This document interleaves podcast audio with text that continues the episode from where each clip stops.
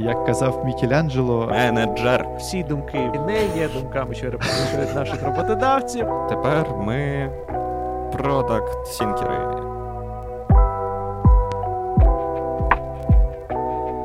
Всім привіт, друзі! Вітаю вас у новому випуску ЖеПеТе подкасту. З вами два його постійних ведучих. Мене звати Влад Кампов, я senior UI інженер компанії Netflix, і до того я працював frontend guild engineering менеджером у компанії Wix. Також деколи випускаю, виступаю на конференціях. І зовсім нещодавно уявляєте, Framework Days виставили відео зі мною, там де я розповідаю про те, що вам не треба test environment. Це просто капець, воно українською, якщо вам цікаво таке.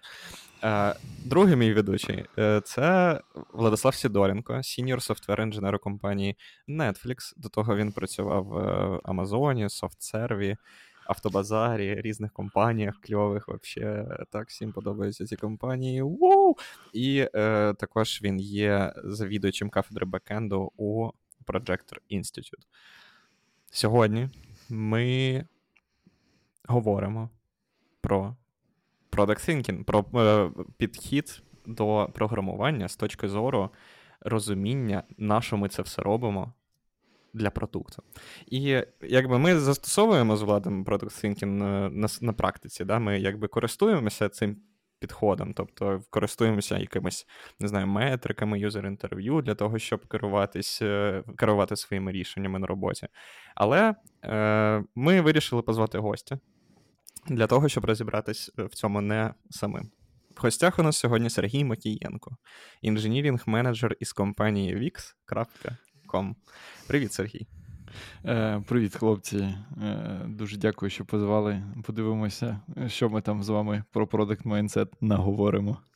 Зараз як поговоримо, ух, е, сьогодні ми поговоримо про те, що таке взагалі Product Mindset, як застосувати його в своїй повсякденній роботі, що робити, щоб здобути навички продакт мейнсету, що робити, якщо ви працюєте, наприклад, в сервісній компанії, тобто аутсорс, аутстаф, і у вас не, не дуже багато є можливостей говорити з клієнтами і розуміти, як е, ваша робота впливає на бізнес, як це працює в, трошки в стартапах, ну і багато чого іншого. Що ж, на цьому починаємо. Let's go. А ще я забув сказати, що вам треба підписатись на наш канал, поставити лайки і доєднатись до нашої спільноти е, за посиланням BuyMeACoffee цим випуском. Сергію, давай ми почнемо цей подкаст з означень, тому що до кінця може бути незрозуміло людям, що таке product mindset. Тобто це дуже абстрактна річ, яку дуже важко сформулювати. Але що ти думаєш з цього приводу? Ну, слухай, мені здається, кожен інженер це може по-своєму якось формулювати. Я формулюю це так, що це інженер, який замість того, щоб фокусуватися на вивченні інструменту, він фокусується на тому, на тому, щоб використовувати цей інструмент для того, щоб е, його компанія, в якій він працює, заробляла більше грошей або краще вирішувала ту проблему, яку вона поставила для себе вирішити. А, капіталізм. Знаєш, е, ми прям починаємо з ходу. Типу, треба заробляти багато грошей. Наприклад, ми можемо взяти Mozilla, так, і Mozilla — це в принципі non-profit компанія, і в неї ціль якраз зробити browsing experience для всіх відкритим і кращим. І це теж може бути гарною ціллю, Е, яку кожен інженер може кожен раз, коли він щось робить, він думає про неї. Ось, скажімо так. Не завжди про гроші. Ти так сказав про капіталізм, ніби в колгоспах не було product mindset а. Буквально product mindset. Слухайте, дуже хороше порівняння, тому що мені здається, що там якраз не product mindset завжди, тому що там були так. норми. Так, за, які так. тобі потрібно зробити. Тобто, так, може в когось. Давай назвемо це KPI. Ну, KPI, боже, ми, ми Слухай, проблема, ж, проблема не в тому, що там існували KPI або якісь норми. Проблема в тому, що ніхто тобі не пояснював, як ці норми пов'язані з ціллю. Ось це по-перше.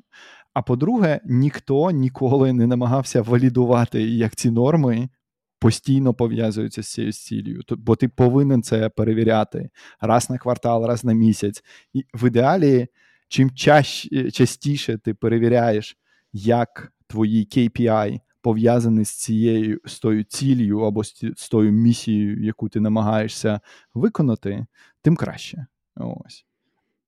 Тобто KPI самі по собі можуть існувати, якщо вони просто не до чого не прив'язані, е, ось то це погано. Це колгосп. А давайте реально спробуємо надати приклад от людини без продакт майнсету і з продакт майнсетом в колгоспі. Тобто, колгосп, значить, є норма згенерувати 30 тонн картоплі на на місяць. Да? І, значить, людина приходить, ну, я не знаю, приходить, е, що там роблять, як як з'являються робітники в колгоспі? Починає працювати в колгоспі. Ну, В них не було сказано. паспорту для початку, бо вони жили ну, в колгоспі, і вони десь 70-х в них почали нормально з'являтися. Тобто, це фактично кріпосне право. Тобто, це кріпак з СРСР. Який, Якого народили просто в якомусь селі, і в нього нема мети. І він Єдина мета це робити картоплю. Так на нього дивиться держава. Окей, окей. А, Так от, і а, є, типу, 30 тонн картоплі. А, Я не знаю, звідки я взяв цифру. Значить, людина Цікаво, куди без продакт майнсету. Да, да, да, да, да. Ми прям сходу починаємо з колгоспів і так далі. Значить, людина. Є мета зібрати 30 тонн картоплі. І людина просто думає: типу, окей, мені треба зібрати 30 тонн картоплі, які інструменти мені для цього потрібні, що я можу зробити, що мені для цього дають, і який дедлайн. І роб намагається зібрати 30 тонн картоплі. Зібрав 30 тонн картоплі, чудово. Людина з продакт майнсетом, значить, сідає. І така, а наші мені потрібно збирати 30 тонн картоплі і їде на Соловки. Ну там історія цієї людини закінчується, мені здається, в колгоспі. Там такий потяг спеціальний, вони такі експрес. експрес до, до, до інших людей з product mindset ом. Давайте поговоримо про про це з якої сторони. Колгоспи це все, звісно, добре, але важко провести аналогію. Навіщо мені, як інженеру, е, мати product mindset і взагалі думати про якісь KPI і бізнес-цілі компанії. Типу, який інтерес у мене в цьому? Тому що. Е, коли ти кажеш про визначення, да, про те, що от я думаю про те, як моя робота впливає на метрики, вона, типу, окей, ну це якась компанія, а, мені то що? Типу, от поясни мені, як умовному розробнику, який не розуміє наш продакт майнсет, навіщо він мені? Це гарне питання. І так завжди кажуть, коли питання складне, ти не знаєш, як на нього відповісти. Такий це гарне питання. Ось. Можемо назад про колгосп, звісно. Ні. А, а, По-перше, я трошки відійду. А, я розповідаю завжди приклад про інженерів без продакт майнсету анекдотом, який мені в дитинстві мама розповідала. Приходить хлопчик маленький до магазину з бідоном і просить і хочуть купити сметани. Він підходить до тьоти продавщиця, вона така в чепчики, такий Радянський Союз, справжній. Така, Він підходить такий, тьотя така його питає: Хлопчик, а що тобі потрібно? Він такий: Мама казала сметани. Ось, ну, Бере йому, наливає сметани в бідончик. Вона така: Хлопчик, а де гроші? Він такий: Мама казала в бідоні. Ви розумієте, про що я? Оце інженер okay. без продакт майнсету. Тобто він взяв таску, він її зробив, а потім виявилося, що коли він зробив цю таску, він поламав чотири інших. Ось, Бо він не подумав про них. Він не подумав, що наступний е, шаг, який йому потрібно буде зробити, можливо, буде дуже сильно перетинатися з тим функціоналом, який він зараз е, реалізовував. Тобто в нього дуже вузький контекст. І коли ми будемо з вами дивитися взагалі на seniority інженера, так, то один з факторів seniority інженера це наскільки велику задачу ти можеш довірити цьому інженеру і не дивитися, що він її зробив правильно. Тобто, якщо ми будемо спілкуватися про джуна, то це, мабуть, що якісь маленькі баги, там timeline там буде 2-3 дні в середньому до тижня. Якщо ми будемо говорити про якогось мідла, е, або L4 в Гуглі, ось то це буде десь там timeline тиждень, півтора тижня. Якщо ми будемо говорити про senior а, то це від двох тижнів до місяця. Якщо ми будемо говорити про staff інженера, це три місяці, і там далі, далі, тобто люди, які можуть вести цілий проєкт рік. І ось давайте ми візьмемо цю ситуацію з контекстом і подумаємо, якщо людині видають задачу на місяць, і ми з вами існуємо в дуже динамічній компанії, в якій дуже багато чого змінюється. Як можна віддати задачу людині на місяць, якщо вона не розуміє, як працює бізнес цієї компанії? Як вона взагалі зможе сформулювати, що їй робити? Ось. І це дуже сильно про сеньоріті. Друге навіть питання: як ти можеш зробити архітектуру гарну е, для свого продукту, який ти пишеш, якщо ти не розумієш, як він використовується? Чим краще ти його, чим краще ти будеш розуміти і бізнес-кейс, мені здається, тим краще ти зможеш е, потім оптимізувати свій код під цей бізнес-кейс. Ось, І це дуже важливо. Е, тобто, я не розумію, як без цього взагалі можна існувати. Ось. Ну, тобто, приходячи до визначень, ми можемо сказати, що люди без продакт майнсета це люди, які просто виконують задачі і не цікавляться тим, як ця задача живе в великій екосистемі бізнесу, що буде після, що було до. Так, ми просто, так, типу, робимо тут. В мене є навіть одна гіпотеза, що, по-перше, людина без продакт майнсету ніколи не зможе вирости вище мідла, бо вона ніколи не зможе знаходитися в ширшому контексті. Це перше. А по-друге, людина без продакт майнсету може бути на українському ринку, тому що дуже в багатьох аутсорсинг компаніях е, приходять клієнти, в яких або дуже малий production, або нема продакшену. А коли в тебе малий production або нема продакшену, то фактично в тебе нема бізнесу, і ти не можеш ні до чого прив'язати свій досвід, і все, що ти будуєш в середньому, це ну такі, я їх називаю лабораторні роботи. Ось. Тобто, ну ти можеш там. Робити як фантастичні паттерни, там не знаю, всі нові фреймворки переписати. Але якщо на твій сервіс прийшло 50 користувачів сьогодні, а завтра прийде ще 50, ну я не певен, що ти взагалі щось знаєш про свій код. Ось. І це друга проблема, чому, в принципі, ідея продакт майнсету в українському IT, мені здається, не так сильно давно з'явилася.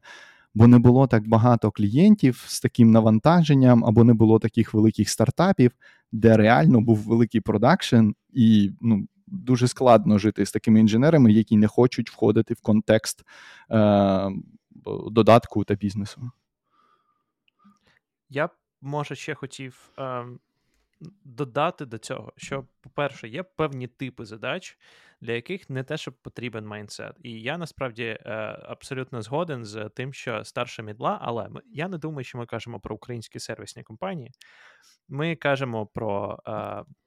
Е, наприклад, якісь західні великі продуктові компанії, uh-huh. а, в тому, що ну і то в продуктових компаніях дуже цінується саме продакт майндсет, коли ти не просто робиш те, що від тебе просять, а коли ти задаєшся питанням, на що ти це робиш, і чи можна це зробити краще. І а, Наприклад, в Амазоні є така річ, як Leadership Principles. Один з Leadership Principles це е, називається Customer Obsession, або захоплення користувачем це дуже Е, як маніяки, які звучать. Ну, Амазон.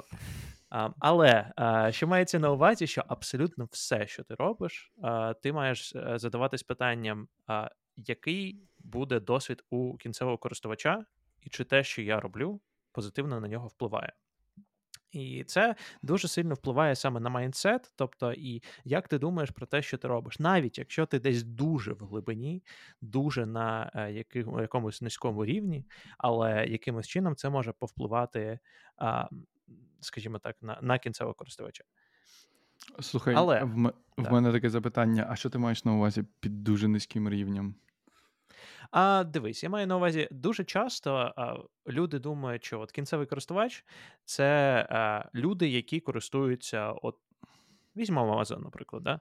А, люди, які користуються сайтом Amazon.com, це кінцевий користувач. Але Є люди глибоко в там не знаю платформи, які займаються тим, як е, зберігати дані про те, куди клікнула людина. Інфраструктура. Тобто, куди клікнув, наприклад, інфраструктура. Да. Тобто я людина, з яка більшість своєї кар'єри працювала саме в платформі, і є платформ команди, які є те, що я називаю продуктові команди, які по суті роблять те, що далі. Е, кінцевий користувач напряму використовує, напряму там клікає кнопки, наприклад. А є платформ команди або інфраструктурні команди, які роблять щось для продуктових команд. І е, от однією з моїх болей, якою я вже ділився у нашому випуску про DevTools і інфраструктуру, це те, що е, дуже часто в платформах в інфраструктурі ти думаєш, ну мені так далеко до кінцевого користувача, що, типу, ну ну що я можу думати, що там за продукт? Ваш користувач це продуктові команди. Ви напряму це впливаєте так. на це. Це да. так. І це це мій піч, який я буду ще багато разів казати на цьому подкасті, що абсолютно де б ви не працювали, на якому рівні ви бекенд інженер, ви UI інженер, фронтенд інженер, embedded, будь-що, у вас є користувач, що буде користуватись вашими інструментами, навіть якщо ви працюєте над якимись інструментами для своєї команди, тому що ваша команда Саме це головне, користувач. Саме головне, щоб цей користувач він був не віртуальний. Ось це мій посил. Бо дуже часто буває так, що ти сподіваєшся, що там колись буде користувач. Це проблема. Але щодо інфракоманд, я дуже з тобою згоден. Е, і це взагалі більш складна команда, в якій працювати, тому що це трошки інший рівень софта, як як на мене, бо в тебе є софт, який йде Непосередовано до користувача, до ендюзера, який буде е, кнопочки на ньому клацати. Але інфракоманда вона деліверить платформу, на якій будуть працювати інші інженери, які потім на цій платформі зроблять щось до, для користувача. Тобто, тому що ти нижче на рівні, кожна твоя зміна впливає набагато набагато більше е, на користувачів, ніж ти можеш думати. Е, тому, якщо ти забуваєш, що ти працюєш з користувачами в інфракоманді, о, це дуже погано. Ось. Це прям, ну ну, це має дуже такий поганий ефект на всю компанію. Ось, в принципі. Іноді буває так, що інфракоманди балуються з фреймворками і такі: о, ми придумали щось нове, супер класне і цікаве. Вам всім сподобається. Е, Півроку пілять, е, не проводять жодного юзер-інтерв'ю е, з продуктовими командами, не показують ніякі драфти. Е, ось, А потім вони просто беруть, викатують і кажуть: дивіться, у вас два місяці, щоб переїхати. Оце прям мій улюблений варіант е, підходу інфракоманди, яка максимально відірвана від реальності того, що їх код е, впливає на користувачів. І таке теж може на, бути. На цьому моменті мені б дуже було цікаво поговорити про роль продакт-менеджера і про те, як працювати в командах з продакт-менеджером і без продакт-менеджера, тому що чому я про це подумав? Особливо в інфраструктурних командах, що я бачив. Є е, дуже часто, тобто, якщо кінцевий користувач тикає кнопки, то е, майже завжди є людина, яка відповідає за те, щоб думати, як розвивається продукт загалом, mm-hmm. а як розвива... як виглядає кнопка, якої вона форми, а, там якісь інтерв'ю з кінцевими користувачами і так далі. Далі в компаніях певного розміру є платформ команди, і дуже часто, дуже часто є такий майндсет, що ну, платформ команди займаються розробкою інструментів для розробників. Розробники знають, що потрібно розробникам, тому наш їм продакт менеджер. Розробники ж самі е, ну, якби знають, що їм потрібно, і хай вони вирішують, куди рухається продукт. І починається м'ясо. Тому що е, розробники не знають, що їм потрібно. Всі зазвичай е, з дуже opinionated, я не знаю, як нормально це перекласти, не знаю, сильною. У кожного своя думка, давайте. Ну так. У кожного своя така дуже е, сильна думка, і всі тягнуть на свою сторону. Він, на неї, і... він за неї заміж виходить або жениться, я не знаю, за цю думку. Може, да. А, І а, дуже часто такі команди без продакт менеджера тобто людини, однієї людини, яка відповідальна за такі продуктові рішення. Тому в мене питання: е, часто продуктові рішення, по суті, делегуються продакт менеджеру але інколи залишаються на команді. А я, як відрізняються підходи інженерів в цьому випадку? Ем, тому що, знову таки, дуже часто бачив ситуації, що коли є продакт менеджер і є інженер, в якого є ідея. І ця ідея в кінці не приймається продакт менеджером то відбувається образа. Ну, давайте поговоримо про такі кейси. Цікаво. Ну, слухай, ну це трапляється. Ось. Я не, мені здається, е, ну, зі мною таке трапляється. Трапля, траплялося достатньо часто, ти намагаєшся з цим працювати. Але є така концепція, яка теж існує в Амазоні. Вона називається One-Way Door and Two-Way Doors. Ви чули про таку концепцію? Я О, абсолютно я дивлюся, владу аж боляче стало, коли я про це сказав. Я три, ро... мені я три роки пропрацював в Амазоні. Ну, тобто, для мене це я кожен день це чув. Ось. І ну, фактично ця концепція вона працює так, що є якісь експерименти, які є two-way doors. Тобто ти можеш такий швидко двір відкрити, подивитися, що там. Якщо тобі не подобається, ти можеш вийти. Тобто ти можеш викатити експеримент, швидко подивитися, е, що працює, чи працюють твої KPI, чи не працюють. Якщо працюють гарно, якщо не працюють, відкатити його. Давайте Але ми скажемо, що коли ми говоримо про експерименти, це АБ-тести, правда? Бо Не завжди. Це... Е, Це не завжди бо давай ширше візьмемо. Це може бути організаційна навіть якась зміна. Це може бути будь-що. Тобто, Мгм. ти можеш просто щось протестити. Експеримент це експеримент. І до експерименту ми трошки дійдемо. Ось. Е, Це може бути і АБ-тест також. Е, Ось. А є one-way door. Тобто, якщо ти зробив вже цей експеримент, тобто ти її відкрив, її неможливо закрити. Ось. Я не знаю, як відкрити ЧП в Польщі. Ну, Відкрити просто закрити складно. Ось. Або, ну, не знаю, якщо прям зробити дуже поганий приклад, е, це як вбити людину. Ось. Ти вбив людину, от після того, як її вже не можна оживити. Тобто, це класичний приклад one-way door. Ось. Влад, такі Е. експерименти в Амазоні були. А я підписав NDA, і, на жаль, я не можу обговорювати цю інформацію. Дякую за увагу. Е, Ну, ось, і повертаючись до цієї ділеми, про яку ти кажеш, що ось в тебе є супер product minded інженер, який такий ой. Я... Я дуже вважаю, що нам потрібно так робити, і продакт е, з ним не згоден. Е, Ось, і ви так не робите. Е, Ось, ну, по-перше, що потрібно робити в такому кейсі? Потрібно все ж таки пояснювати людині, е, як у вас працюють процеси прийняття рішення, і які KPI ви міряєте, ну, тобто і спілкуватися з ними, пояснювати йому, чому це, наприклад, one-way door, а не two-way door. А якщо це two-way door, тобто ви можете швидко зробити експеримент там за три дні, перевірити, що воно працює чи не працює, е, ось, а потім приймати з приводу цього, е, рі- е, з цього приводу рішення, е, то потрібно взяти його і зробити. Основна проблема в тому, що достатньо часто команди не хочуть формулювати стратегію, не хочуть формулювати місію і не хочуть е, працювати з експериментом в класичному науковому розумінні.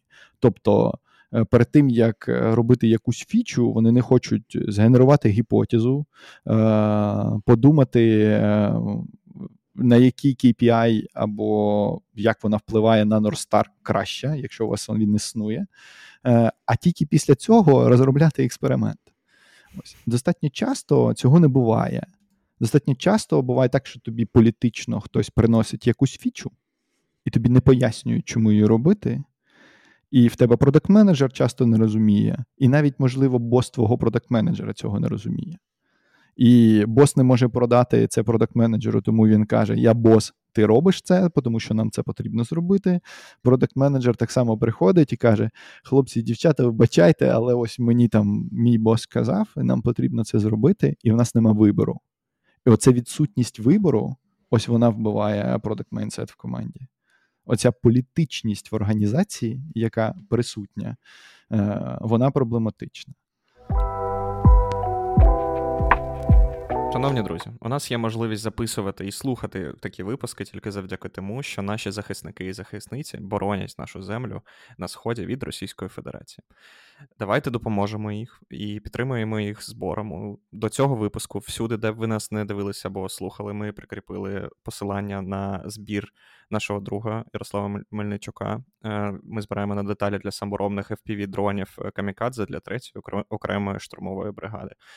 Або, або, якщо вам так комфортніше, то давайте просто підтримаємо будь-який збір будь-якого фонду або людей, яких ви особисто знаєте. Так переможемо. Слава Україні! Чи існують команди в реальному світі, які повноцінно і завжди керуються метриками для того, щоб висувати гіпотези, і потім е, робити свої зміни? Тобто, мені здається, що це рідкість, тобто це якась історія з ідеального світу що ти такий інженер сидиш, дивишся на метрики, і такий зараз я кнопочку тут забацаю, мм, всім сподобається. Тому що... Як казав Мікеланджело, не бійтеся, як його, е, стріміться до е, бездоганності, ви все одно ніколи не досягнете. Ось. Тобто, Ні, ну, якщо так, це не але... існує, це не значить, що так не потрібно робити, або не намагатися так робити. Воно не існує через логічні причини, тому що ти, як інженер, у тебе насправді не завжди є прямий доступ до е, постійних юзер-інтерв'ю, які є у product менеджера. У тебе не завжди є доступ до повноцінної аналітики, і насправді іноді domain knowledge. Тобто тобі треба це розвивати, і якби вектор в е, те, щоб розвивати свій domain knowledge і цікавиться цим, це добре, і це е, якби приведе до product mindset у, і в кінці кінців, можливо, зробить з вас senior, а то і staff інженера, тому що ви будете, окрім технічної експертизи, нести в собі доменну експертизу і продуктову експертизу. Але це не те, що можна просто так взяти і принести в команду і сказати: тепер ми Продакт сінкери. Тепер ми, коротше, все в гіпотези туди-сюди, вліво-вправо. Ну, так ну, слухай, не це це, це супер складно. В більшості люди не хочуть так працювати. Я тобі реально скажу. Ну, тобто, бо реально, що що трапляється? Тобі приносять фічу, ти починаєш задавати якісь питання. Е, ось. І відповідати на складні питання складно, психологічно. Ось. А набагато простіше скористуватися палкою, яка в тебе є. Ти менеджер е, продукту. За тобою фінальне слово. Ти витратив там 10 хвилин на пояснення, далі тобі стало складно пояснювати. Ти такий, ну все, не буду далі. Я устав. Е, ось. Ну, Будемо робити так. Вибачай, ти мене просто не розумієш. І все. Я І ви далі не я працюєте. б сказав, що це це нормально. Ну, тобто, Так, це нормально. В усіх є да, в усіх є купа різних ідей. І я дуже часто був на, якраз на тій стороні, що в мене е, я, я доволі така. Захоплена людина, тобто, перше, не те, що казати англійською. Е, і в мене часто з'являється ідея, я розмовляю з якимось користувачем, е, мені кажуть, о, було б класно зробити це. І я такий, блін, реально було б класно зробити це. А давайте робити це прямо зараз. І я е, приходжу до продакт менеджера До речі, далеко не в усіх є доступ до продакт менеджера е, Наприклад, в мене в попередній компанії е, для того, щоб достукатись до продакт менеджера мені було потрібно було пройти декілька е, рівнів інших менеджерів, але це таке. Зараз в мене є доступ. Я приходжу і кажу, давай робити цю фічу. А мені кажуть: слухай, ну, в нас є пріоритети, да? в нас є стратегія. В нас є те, що ми вже е, сказали, що ми будемо робити нашим іншим користувачам. Це не те, що в нас є купа вільного часу. От ця давай так, ця фіча важлива, дійсно. Але давай ми подумаємо, як вона вкладається в загальну картинку. І а, про що треба думати часто людині з продуктовим майнсетом, саме особливо інженеру з продуктовим майнсетом, часто ви не бачите повної картини.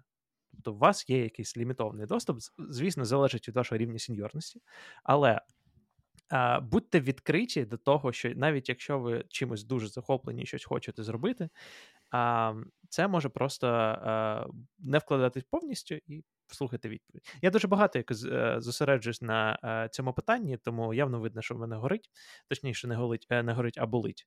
А, Тому не будемо перетворювати цю сесію на терапевтичну Слухай, сесію. я тобі єдине, що хочу сказати, є таке відчуття достатньо часто. Те, що ти розповідаєш, я називаю це лідершіпом. Тобто ти бачиш якусь проблему, і тобі здається, що тільки ти її бачиш, і ніхто інший в команді її зараз не бачить. І ось зараз нам всім потрібно кинути ту стратегію, в яку ми їдемо, і зайнятися цим.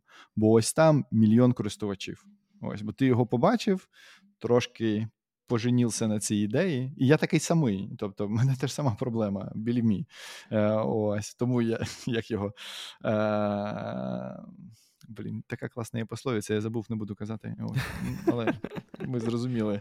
Да, В да, мене повинен бути. Знаєш, як в Да, да, офісі є оцей е, фірмовий лук, е, коли вони рушать е, четверту стіну, е, Так. коли трапляється якийсь крінж, і вони дивляться такі в камеру на тебе. Типа, ти зрозумів, да? Ось. так і тут. І основна проблема в цьому, е, що іноді потрібно інвестувати багато часу в те, щоб розібратися, як працює стратегія компанії, як працює стратегія команди, і шукати ті речі, які ти можеш виправити, які алайняться з цією стратегією. Бо якщо тобі не подобається стратегія команди, не подобається стратегія компанії. Якщо б зараз не був такий ужасний ринок, який він є, е, я б тобі порекомендував пошукати компанію, в якій ти супер алайнишся по цим е, двом речам. Бо інакше тобі буде завжди складно, бо ти завжди будеш пливти трошки в іншу сторону. І це теж частина продакт майнсету інженера. Не просто приносити якісь фічі і бачити е, світ користувачів, але по-своєму. А бачити світ користувачів по-своєму і розуміти, як його бачить організація. Це дуже важливі речі. Я б тут може сказав, що це, якщо ти от повністю не згоден з тим, що ви робите, тоді да, шукати іншу компанію має сенс. Якщо ти інколи частково не згоден, то е, ну мені здається, знайти компанію нормально. ти, або команду, в якій ти ідеально, от повністю, типу, ви робите прям те, те, куди ти хочеш. Ну, це золотий грааль. Ну, Тому- по-перше, так. А по-друге, чи реально ти хотів би знаходитися в такому екочембері, де всі люди кажуть так само, як ти думаєш? Це ж ну, це не цікаво. Це не токсична До речі. До речі, це дуже хороший, е, дуже хороший знак того, що ти робиш щось не так. Мені здається. Тобто, коли, коли в тебе є якась ідея, і тобі кажуть, да, ти абсолютно 100% правий всі, з ким ти розмовляєш, мені здається, це дуже підозрілим. Особисто.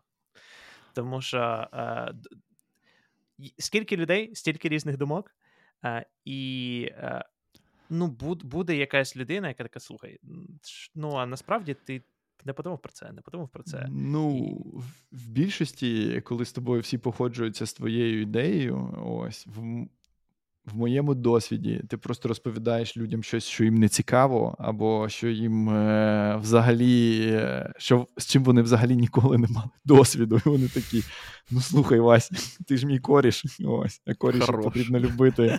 Молодець, 100% полетить. Я тобі кажу, давай ще пиво вип'ємо. Особливо, якщо. Я кажу, є два різних е, типу коннекшена в тебе. Є в тебе друзі, я їх називаю shallow друзі, це з якими ти випиваєш пиво, а, там можеш е, перекинутися мємчиками, але ви з ними не робите ніякої сумісної дії. У вас нема бізнесу якогось, а, ви там а, навіть хобі якимось разом не займаєтесь. Ось. І все, що ти з ними проговорюєш, і воно від них, ну якесь підтвердження твоєї ідеї, воно їм нічого не коштує. Ось, фактично. А ось коли ви щось разом з ними робите, і ти вже починаєш казати їм: давай зробимо так. То якщо людина каже, я з тобою згодна, і я готова витратити на це час разом з тобою, ось тоді вона реально з тобою згодна. І це супер класно. І супер класно, коли таких людей багато е- е- біля тебе. Е, Тому це різна ситуація. Ну, а ще може бути так, якщо це на роботі, бо ти бос. Ти приходиш так, і я- собі. я от Я хотів якраз сказати якраз. хотів про це сказати теж, да. Давайте ще Ну, поговоримо. Ми, ми дуже багато говоримо про product mindset, як це кльово, е, про те, Ага. що робити в ньому. А, нас слухають зазвичай, якби люди з України. Мені, звісно, деякі мої колеги з роботи зараз кажуть, що вони пробують субтитрами подивитися наш подкаст англійською мовою. Але у них не дуже сильно виходить. Да, ну, тим паче, хто дивиться подкаст з субтитрами. Тому. Е, До чого я? В Україні дуже багато сервісних компаній, так званих сервісних. Да? Це дуже схоже на аутсорс, outstaff, це якісь невеличкі команди, які допомагають стартапам і, або великим бізнесам. Як, працюючи в, такому, в такій екосистемі, проявляти product mindset або навчитись продакт майндсету для того, щоб потім прийти в продукт, якщо ти завжди мріяв, наприклад, працювати в продукті повноцінно.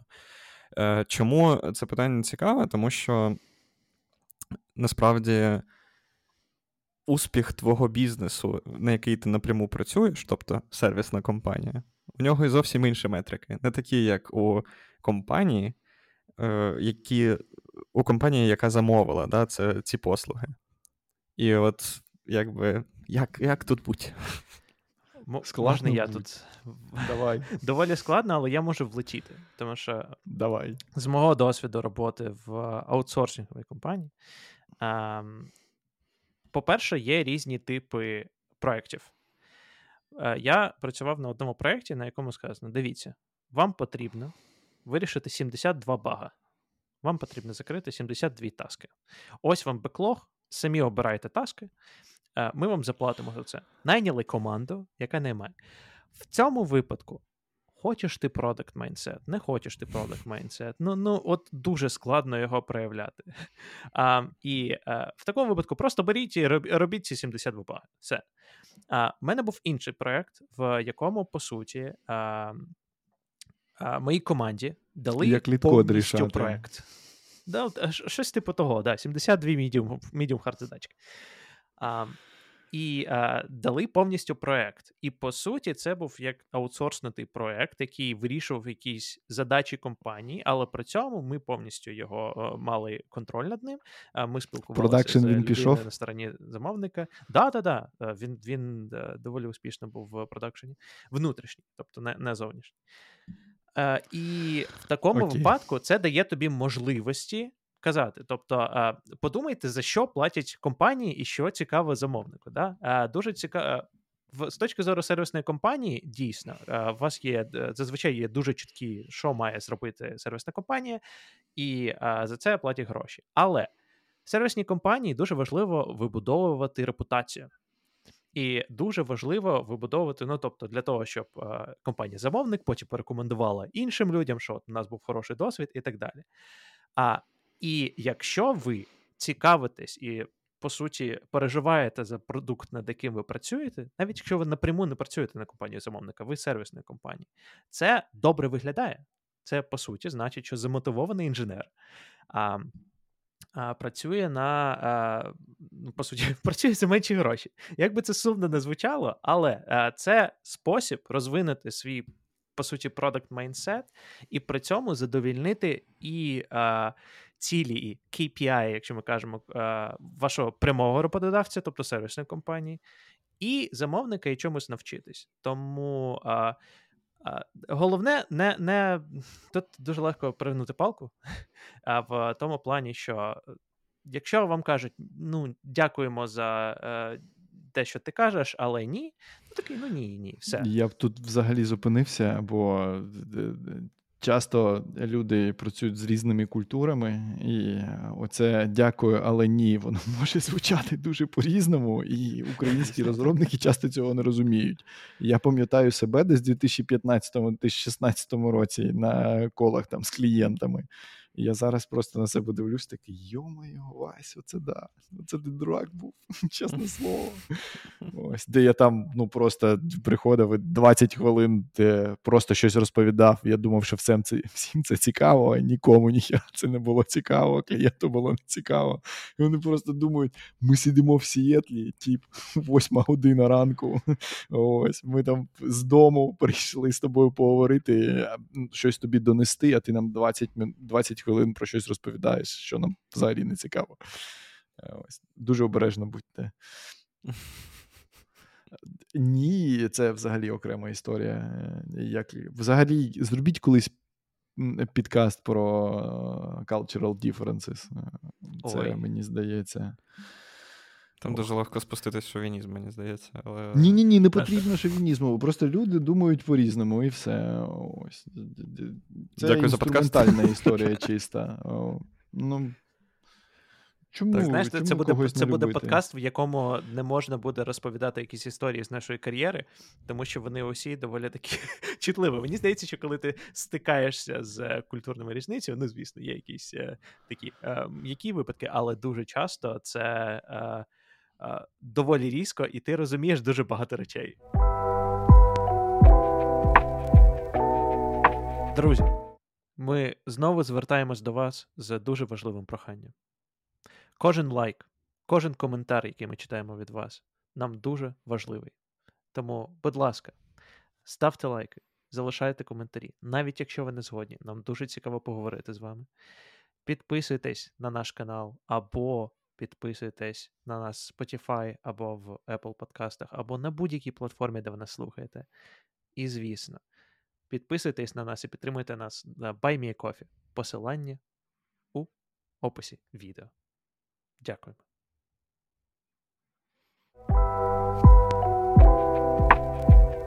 Ми почали говорити про product mindset у сервісних компаніях, хлопці. І Да. те, що Влад казав, що іноді цей product mindset, він в принципі не потрібен, бо існують такі проекти, як ти навів приклад, що тебе взяли команду, і там 72 баги, їх потрібно закрити, і ніхто тобі про них нічого не розповідає.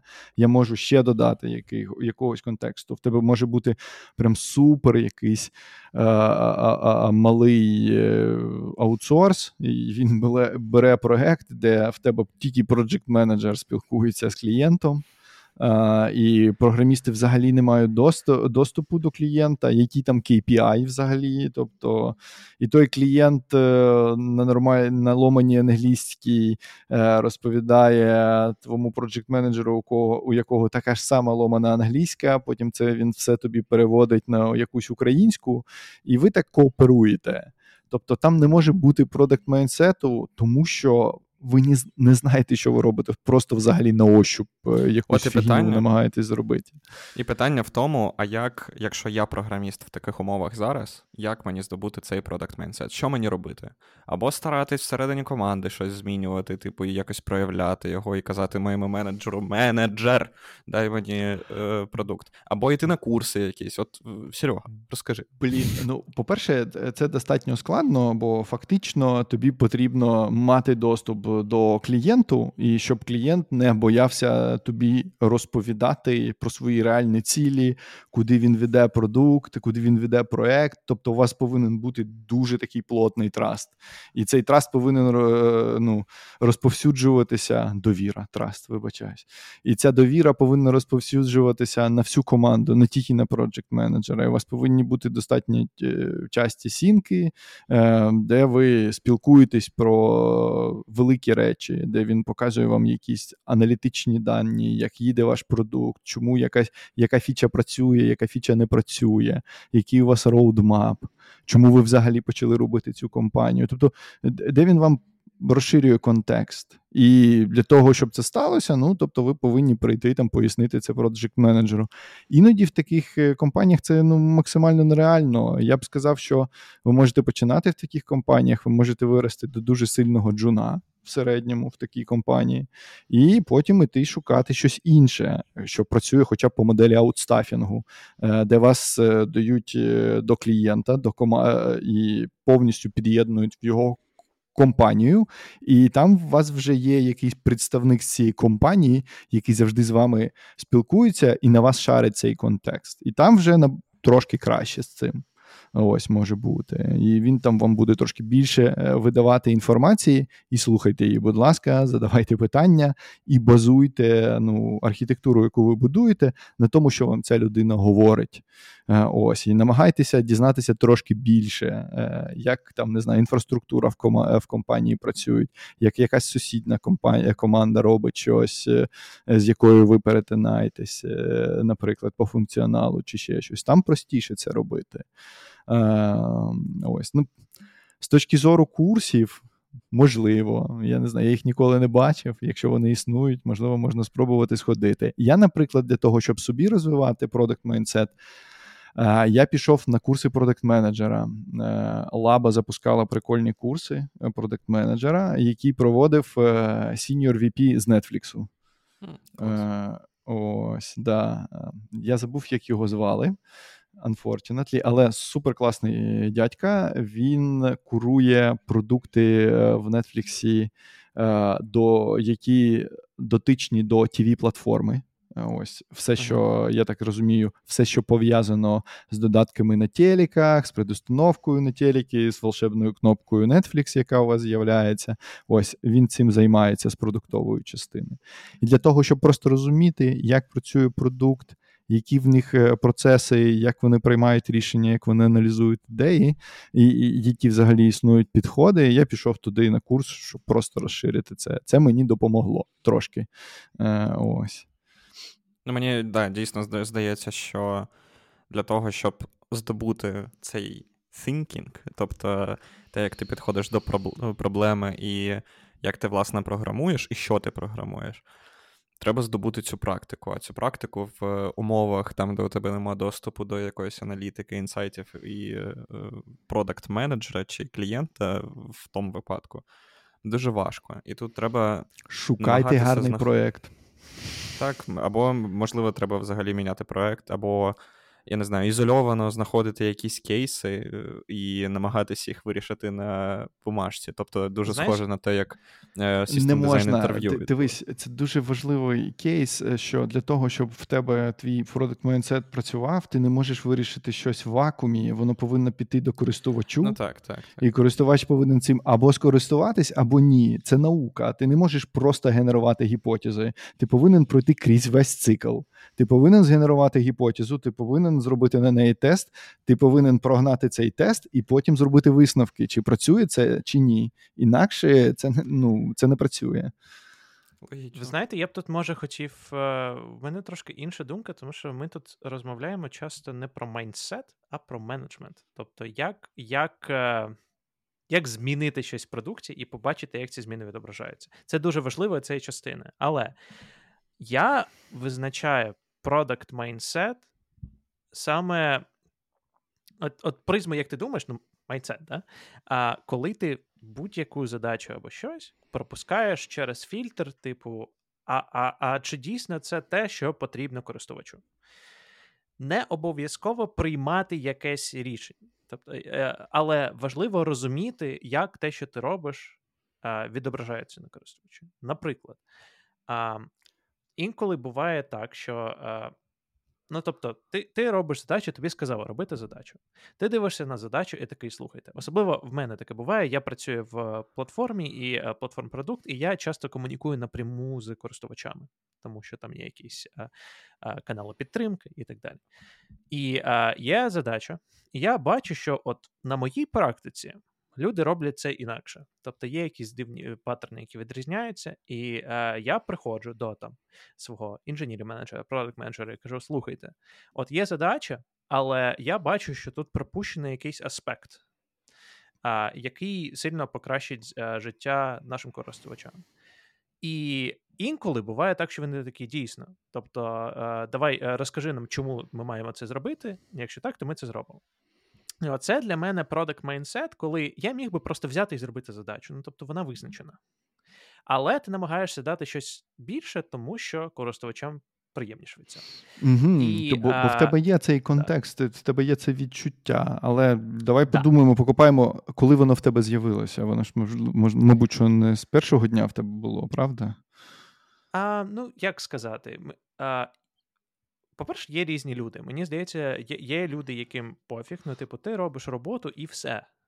А, Мені а здається, люди, що не існує яким... людей, яким пофіг. Є люди, які просто не розуміють, що вони роблять, і тому їм пофіг. Ось. Якщо їм пояснити, чому і навіщо, і який в них до цього є зиск, як це буде їм допомагати, і вони класно алайняться з цим, вони будуть робити максимально класно все. А, Мені здається, це люди, які горять, які саме, от знаєш, які пішли е, працювати інженерами, тому що їм це максимально цікаво. Е, я, Є є люди, які прийшли працювати інженерами, тому що вони хочуть грошей. Е, і типу нормально. Ось Тому знову я хочу нормалізувати те, що не для всіх типів задач потрібен цей product, product thinking, product mindset. Я дуже часто кажу product thinking, але якщо ви його загуглите, вам буде опис більше процесу, як підходити до ну, процесу ідеації. Я, буде казати mindset. Я я, я, я, я з тобою, в принципі, згоден, навіть якщо ми візьмемо якусь велику продуктову компанію, такий вже жорсткий корпорач, Google, наприклад. Ти можеш ніколи не виростати вище L4. L4 це валідна позиція. Ти можеш не пропрацювати в Гуглі 10 років, отримувати навіть рейзи по цій е, позиції, але ніколи не стати L5 або L6. Ну, якщо ти працюєш в продуктовій валідно, компанії, валідно. то да. Продуктовій компанії 100% від певного рівня, ти ти, ну, ти ну, маєш про це думати. Ну, на L4 ну, ти можеш, в принципі, ну, не сильно в'їжджати ось ці там проблеми користувачів. Ой, ну, чуть-чуть щось розуміти. ось. Але тобі цікаво там технічно покопати задачу, і ти будеш її копати, тобі будуть видавати там якийсь складний баг. І тобі подобається в дебагі е, два тижні проводити. О, клас. Іди роби. А мені Будеш здається, до речі, що є, є такий клас людей, який який і виростає так. Ну, от, наприклад, у Netflix а, на певних рівнях є, є по суті, а, от після Сінєра є розділення треків, навіть е, якщо ми кажемо про а, е, технічний лідершіп. Є те, що називається Generalist, є експерт. Generalist — це людина, яка от саме про вплив на багато команд і так далі. Експерт по суті, теж, але експерти дуже часто вони просто є технічними експертами в конкретній сфері. І є люди, яким просто вони вони неймовірні інженери, вони дуже глибоко розбираються в тому, що вони роблять. Візьмо бази даних, наприклад. Да? Але вони знають, як зробити це швидко, як зробити це а, дуже ефективно. Але при цьому, ну вони не дуже думають про user experience якийсь. Да? Вони не дуже думають про те, як користуватись базою даних. Вони знають, як написати хороший query engine. І таких людей треба підвищувати. Для них є місце. Ну, я тобі хочу в навіть в мене є історія про це. Є ціла книга, вона називається Masters of Doom. Ви чули про неї? Е, це книга про Джона Кормака і е, Джона Ромеро, е, авторів Думу. І Джон Кормак це геніальний програміст, який, в принципі, ну там не суперсильна, там, мені здається, соціальна людина, яка просто ось дуже любить вирішувати складні технічні задачі. Він е, один з е, перша людина, яка змогла зробити прикольний 3D-енджин е, на дуже слабких відеокартах, на якому потім ганявся Wolfenstein і Doom. Ось і там є навіть його алгоритм, який до сих пір використовується алгоритм Кармака. О, І є Джон Ромеро, який супер офігенний геймдизайнер. Ось. І ось в них двох в них була класна хімія. Ось Вона потім поламалася. Ось, Але id Software і те, що вони зробили, ось воно їхало якраз на ось такому е, на ось такому коннекшені. Але це було навіть цікавіше. Кормак був настільки геніальним технічно, що він приносив якусь технологію фантастичну. Ось. А Ромеро такий: я знаю, що з нею можна робити. І він відразу біля цієї технології робив ідею класну, круту. Ось, але блін, ну таких людей, які там приносять тобі якісь такі фантастичні технології, е, ну їх не дуже багато. Ось, Є дуже подібна історія. Два Стіва, один Джобс, інший Возняк. Типу, один якби має продакт Thinking, інший інженер, який це робить. Ну, власне. неправ... ну, типу. Возняк теж достатньо людина з продакт-синкінгом, достатньо серйозним. Я теж дуже сильно утрую, бо і Кармак супер крута людина з продакт-синкінгом. Ось він е, скільки він в Окулусі і в Фейсбуці всього крутого зробив, наприклад. Е, ось і в раке... і в будуванні ракет, скільки він цього цікавого і прикольного зробив. Тобто, це окрема людина. Ми так трошки упростили це питання. Ось, але він не дуже сильно входив в в це в те, що він робив product-facing, user-facing продукт, скажімо так, щось е, настільки просте, щоб користувач міг цим користуватися, і йому було цікаво е, бавитися тою технологією, яку придумав Кормак. Е, З Возняком трошки інша ситуація. Мені здається, що все ж таки. Е, е Возняк реально класний винохідник, а Джобс реально класний маркетолог того, що Возняк винайшов. Е, ось. Тобто весь продукт іноді прям сам Возняк і придумував, а Стів просто такий: я знаю, як пояснити людям, навіщо їм це потрібно. Ось, і все. Цікаво було подивитися. Як... Да, пожалуйста. Каже. Ні, я я б хотів продовжити просто розмову. Ми, ми по суті, починаємо казати про команди е, і про симбіоз людей, е, які роблять якісь продукти. І мені було так. б цікаво на цьому етапі поговорити. Як ну, трошки покрити менеджерів в нашій аудиторії а, і поговорити про те, як збудувати продуктову команду, яка ефективно саме доставляє результат, деліверить, але при всьому цьому а, думає про продукт, і інженери теж є частиною, по суті, а, життєвого циклу продукту. Так. Ну, так, це дуже цікавий топік. Е, ось, давайте спробуємо його трошки відкрити. Е, я б спочатку хотів би продати менеджерам, навіщо їм це потрібно робити. Е, ось. І Мій піч, він дуже короткий. Е, якщо в тебе інженери працюють без продакт майнсету, то ти дуже багато витрачаєш часу на те, щоб їх менеджити. Тобто тобі потрібно дуже чітко розписувати їм задачі, що їм робити, потрібно думати, як їх синхронізувати, бо в них дуже вузький контекст, і ти з ним його не ділиш, і це варує в тебе час, бо ти якби робиш дуже багато ось такої роботи. Якщо ти будуєш продакт майнсет в команді своїх інженерів і намагаєшся, щоб продуктова частина пояснювала інженерам, як працює продукт, знайомила їх з фічами, ви робите якийсь там як це докфудінг, тобто ви використовуєте той самий продукт, який ви пишете, якщо у вас є така можливість, а вже ж не всі продукти мають таку можливість, ем, то тоді тобі не потрібно дуже багато вкладати часу в те, щоб пояснювати людинам, людям, як їм щось робити. Ти можеш їм показати гіпотезу, яка в тебе існує, і показати, який KPI повинен вирости. І іноді тобі навіть не потрібно їм давати дизайн або ще щось. Вони можуть самостійно придумати солюшн, бо вони гарно знають систему. І вони самі до тебе прийдуть і скажуть: ну дивись, ти тут мені сказав на цьому і на цьому скрині потрібно зробити, але в нас взагалі є ось там сусідня вертикаль, вона вже це і так зробила. Ми зараз її е, сюди приконектимо, і це буде замість двох місяців два дні. Оце продакт майндсет в команді. Тобто, ти не пояснюєш їм, як щось робити, ти просто їм даєш ціль, і вони можуть її виконувати. Ось. Але це супер складно формувати. Ось. Е, тобто, я б розповів якусь магічну мрію, в якої майже ні у кого не існує. Але для того, щоб її сформувати, потрібно витрачати дуже багато часу. І дуже багато часу це значить, що у вас повинні бути е, ну, інженери повинні ходити на юзер-інтерв'ю. Як мінімум, продуктова частина постійно повинна притчити їм головні KPI, які існують на вашому продукті. Ми іноді навіть тести робили у інженерів, е, чи правильно вони знають наші головні KPI для того, щоб просто повторяти їм е, одні й ті ж самі терміни, про які ми говоримо. Е, ось потім потрібно потрібно мати North Star, який ви постійно перевіряєте і дивитесь на нього. І, і, І все це повинно бути живе.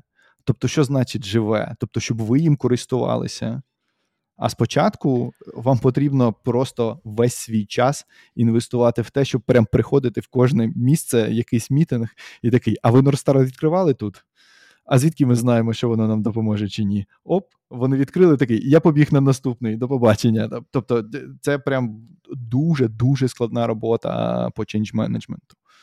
Мені це дуже резонує, тому що мені здається, що е, принаймні в тому місці в Нетфліксі, де я працюю, вийшло зробити так, щоб люди переживали за продукт, і менеджери не менеджили людей так сильно, як в інших місцях. І мені здається, що все пляше від е, Netflix культури і від етапів хайрінгу, тому що. Netflix культура якби каже, да, що якщо ти наймеш дорослих людей, які об'єднані однією культурою і ідеєю, то вони сходяться на розумінні, як добре робити роботу, і іноді навіть так. добре роблять цю роботу. Так. І в кінці кінців це виливається в те, що engineering -менеджери, вони скоріш партнери в тому, як розроблюється продукт. Продакт-менеджери це скоріш люди, які найбільше взаємодіють з клієнтами, інсайтами і так далі, з юзерами, так, і приносять вам проблеми і гіпотези, і обговорюють з вами ці проблеми. А ти, як інженер, звичайно, не джуніор, але як інженерна команда, ви дивитесь на все це, і такі, а, ну ми можемо розробити таке, щоб вирішити цю проблему, хоча б спробувати. Клас. Ось. І ось так. це, ну, якби така золота, прям, знаєш, е, золоте ну, січення. Оце, оце, оце, в принципі, до того, до чого це.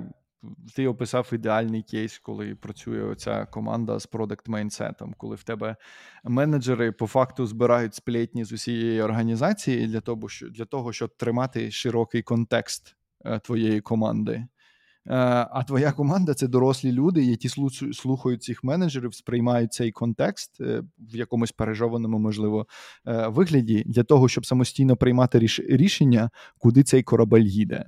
Тобто, фактично, ми можемо сказати, що це трошки схоже як на чат GPT, ось або на Large Language Model, коли. Продакт менеджер приходить до тебе з якимось невеличким запитом, ось в промпт такий.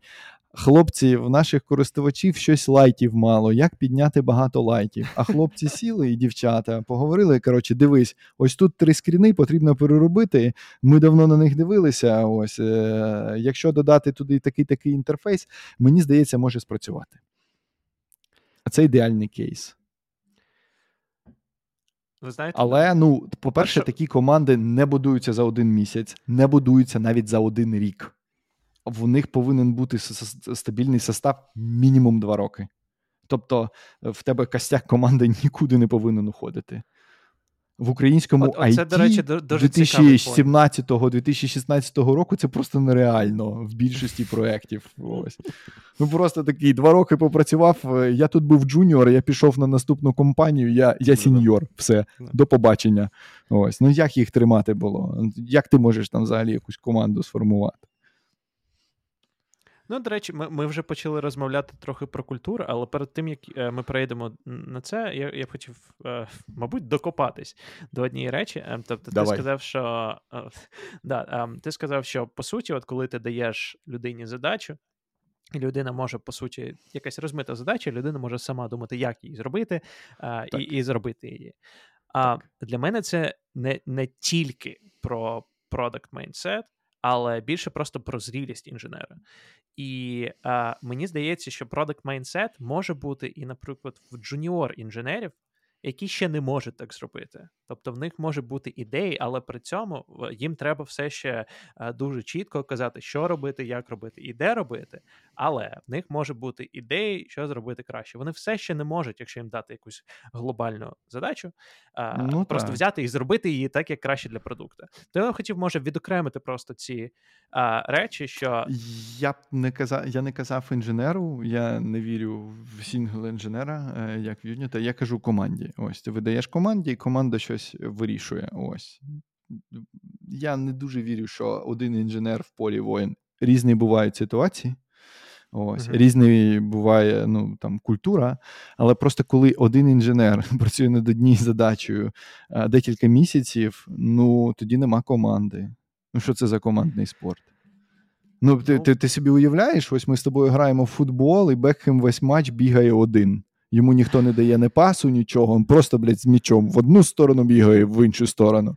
Клас. Я я, я бачив Командний такі спорт. випадки в, я в, теж, в саме все розробці, може але бути. я згоден, що це не найкращі випадки. Це, знаєш, дуже часто є прикладом Brilliant Jorks.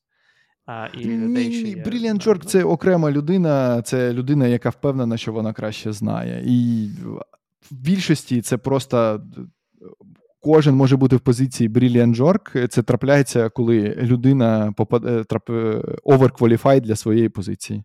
Ось і все. І вона працює ну, з дітлахами в пісочниці. Це погано. Ось Для нього і для дітлахів. Ось, Бо він цього не розуміє, він розуміє, що з ними робити. Він все життя звик працювати з суперсіньорними людьми.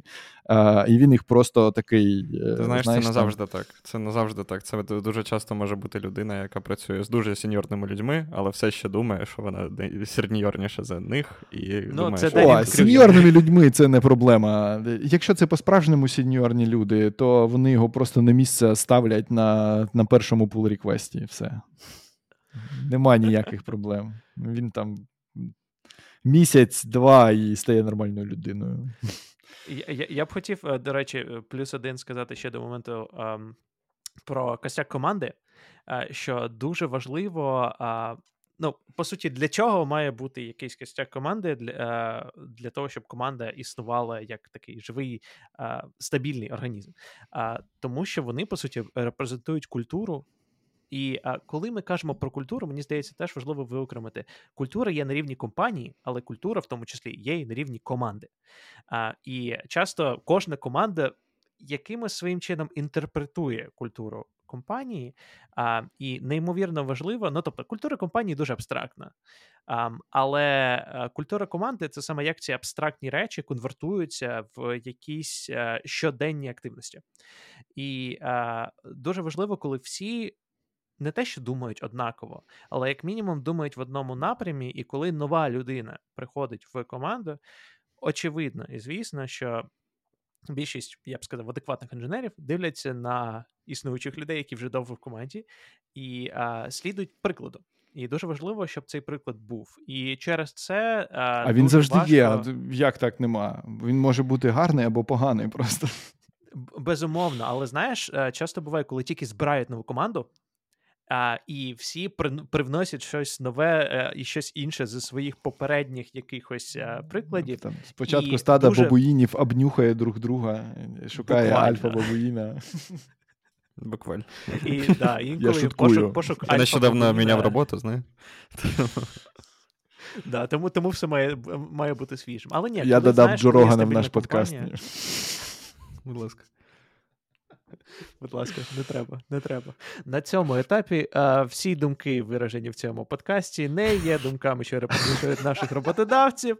а Це була літералі. Та я жартую.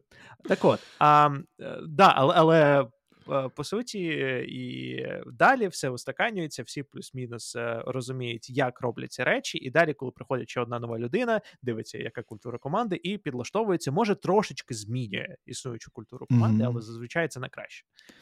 Я пам'ятаю, на всяких е, тренінгах по менеджменту це називали стормінг, нормінг і перформінг. Ось три стадії команди. Тобто, стормінг вона формується, ви всі якось намагаєтесь збудувати якісь правила, в якийсь соціальний контракт, по якому ви будете існувати. Навіть е, дуже розвинені команди пишуть на це документ.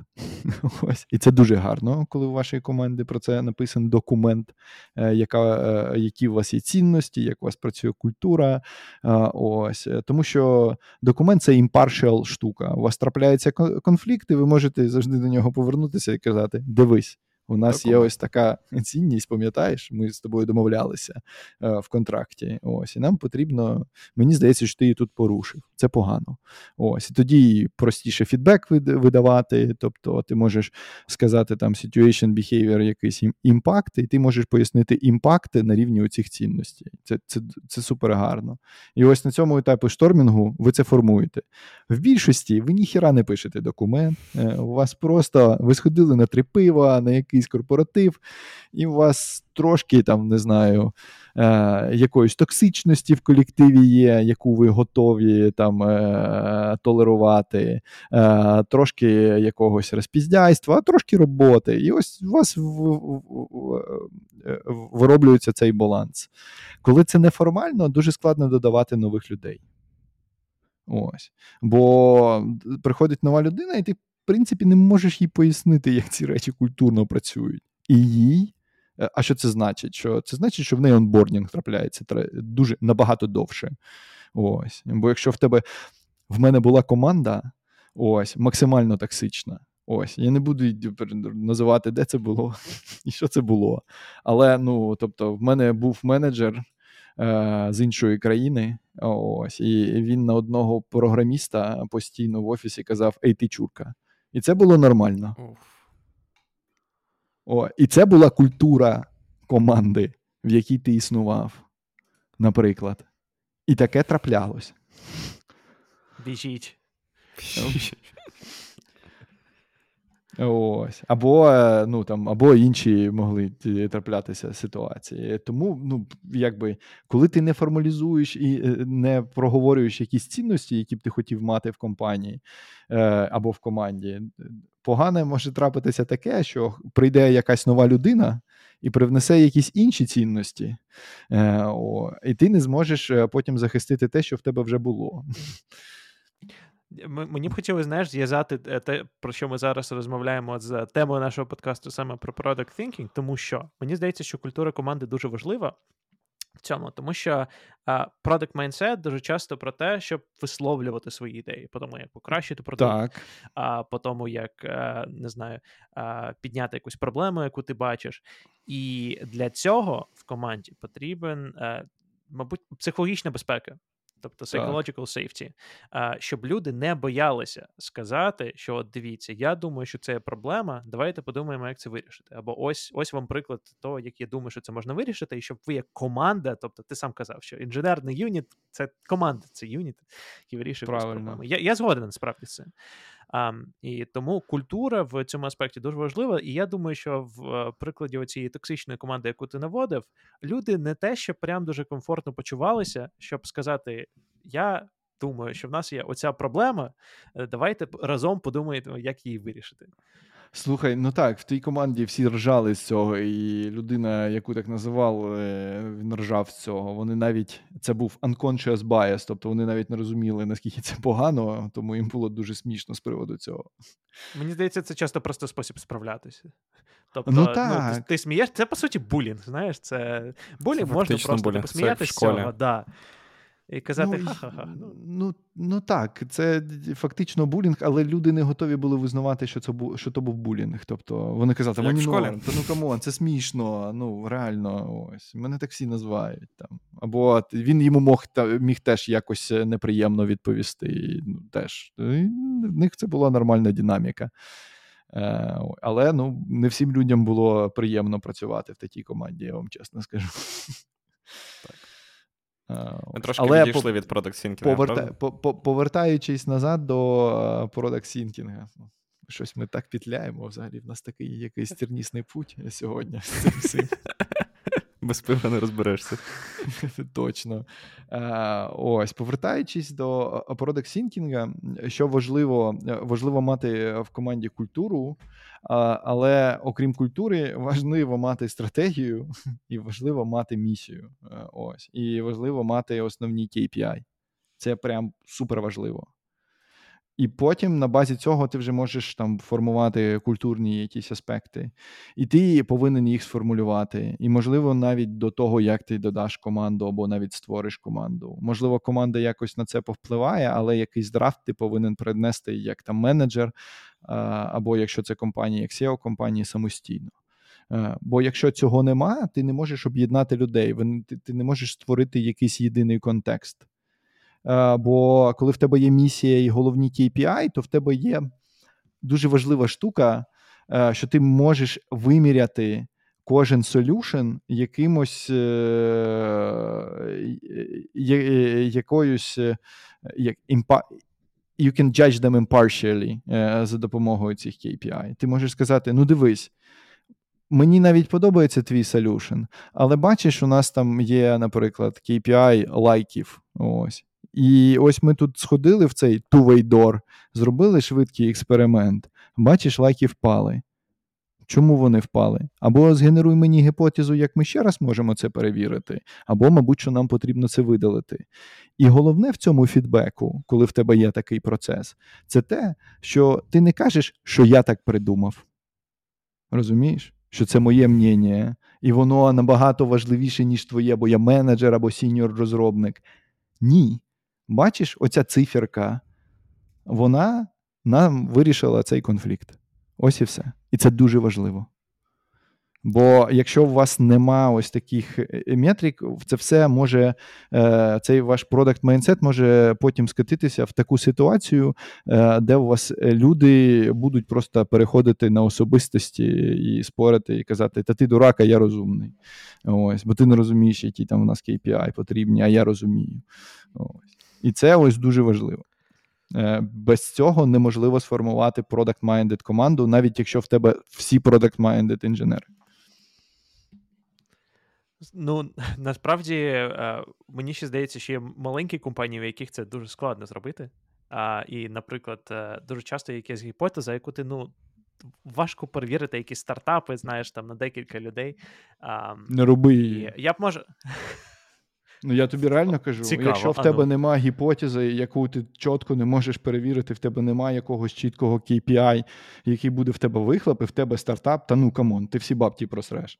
Єдине, що ти можеш зробити, такий: я роблю А, це повинно зайняти X часу, і я очікую такий вихлоп. Все. По, по Ти що? Ну, інакше, що ти просто такий, а давай-ка я зроблю пропеллер, не знаю, на футболці, бо мені подобається. І все. Ну, тобто, ну як так? Як ти знаєш, до речі, що до він комусь через потрібен? це дуже багато стартапів і вмирає. Ну, перше, чому падає стартап, це е, е, нема продакт маркет фіту. Це перша причина фейлюра. А технічні причини фейлюрів, вони там взагалі, мені здається, в другому десятку. На цьому, Сергію, я дуже дякую тобі за час, який ти нам приділив. Мені здається, це була дуже цікава дискусія, в якій ми обговорили дуже багато речей, які нас самих дуже бентежать, і ми. Як як би так сказати, applyнули, Боже, застосували продуктове мислення е, для того, щоб поговорити про продуктове мислення. Рекурсія. Нагадаю, рекурсія, да, розумієте.